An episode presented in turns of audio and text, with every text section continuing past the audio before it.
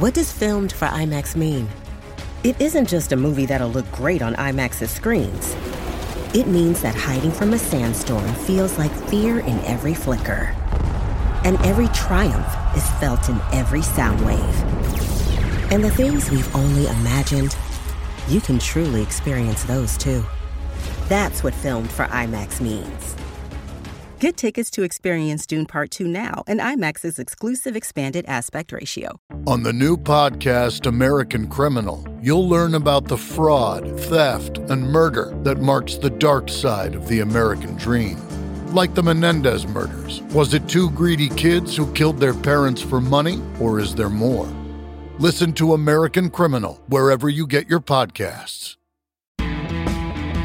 Hello and welcome to This Day Rocks from Vintage Rock Pod, the daily podcast looking back on this day in the history of rock. I'm Paul Stevenson.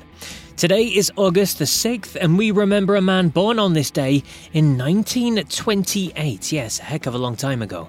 That person is Andy Warhol. It's uh, very hard to define him, isn't it? But his contribution to the music world, amongst everything else he did, of course, is iconic.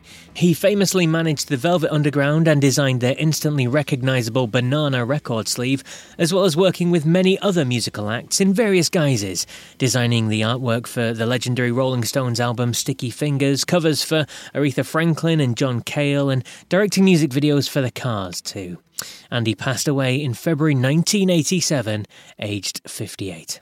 But moving on to our main topic of the day, and it concerns a movie released by one of the world's biggest bands on this day in 1982.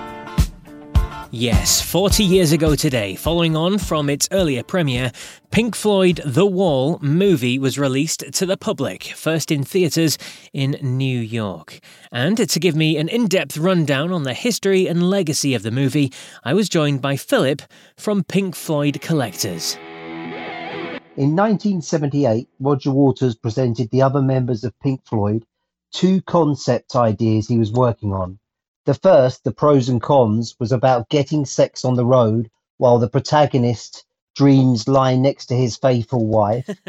the other dealt with a wall between the band and an audience, the wall fueling the feelings of isolation and judgment from his peers. The band went on to choose The Wall, mm-hmm. and Roger Waters would advise that this would both be a double album, a limited run tour, and a feature film. And so, for the film itself, I mean, how did the, the casting for this go? How did Bob Geldof take on the lead role then? Many auditions were taken, but Alan Parker was particularly taken by Bob Geldof, who was actually a member of the band the Boomtown Rats, an Irish band who are actually enjoying some chart success in the UK. It wasn't the fact that he was in a band, he just found his particular performances under rehearsal very, very good. On the final edition, Roger Waters attended, and both agreed that Bob Geldof was perfect for the part of Pink. So, uh, talk to us a bit about the, the release of the film then, its reception at the time of release, and the legacy that it's left behind. The official premiere for the film took place in London, United Kingdom, on the 14th of July 1982 at the Empire Cinema on Leicester Square. The film's general release would take place on August the 6th, 1982, with a limited run beginning and then expanding out as the weeks went on.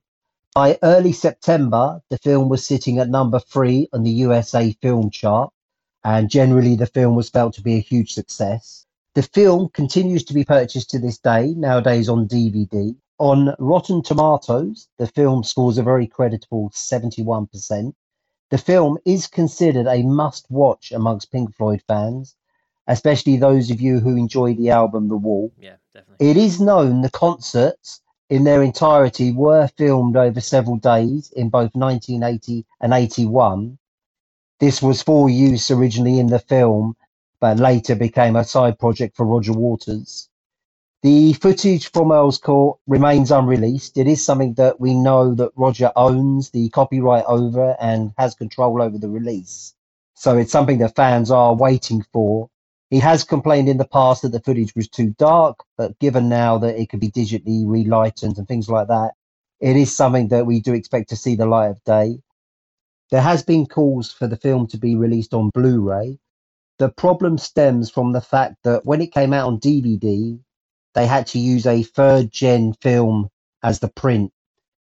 which meant the quality was not really that great, which you can tell by watching the DVD. And to put it on a Blu ray would absolutely make no sense. There's going to be no better quality.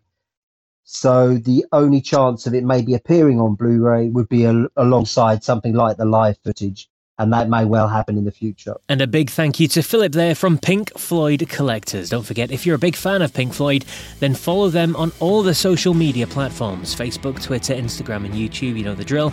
Just search for Pink Floyd Collectors. Well, that's it for August the 6th. Then I'll be back tomorrow to celebrate the birthday of a legendary lead singer. So until then, take care.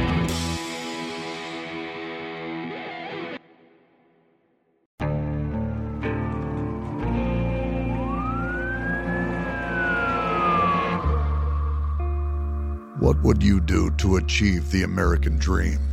The big house, the happy family, the money. 911, what's your emergency? Would you put in the hours? Would you take a big swing? What's the problem? What's the problem? Would you lie? Would you cheat? Would they shop? Would they shop? Would you kill? Yes. My mom is dead. My mom is right there. From Airship, the studio behind American Scandal, comes a new true crime history podcast. I'm Jeremy Schwartz, and I'll be taking you inside the minds of some of our most notorious felons and outlaws, exploring the dark side of the American dream. In my new show, American Criminal, you'll meet the picture perfect brothers who killed their parents, the thief who stole babies, the crypto king who siphoned off billions, plenty more. From assassins and gangsters to killers and con artists. Whatever the case, whoever the criminal, you don't know the full story. Until now. Don't miss the debut season of American Criminal, The Menendez Brothers, beginning February 29th. Listen wherever you get your podcasts, or to get early ad free access to the entire season first, plus hundreds of other ad free history podcast episodes, subscribe at IntoHistory.com.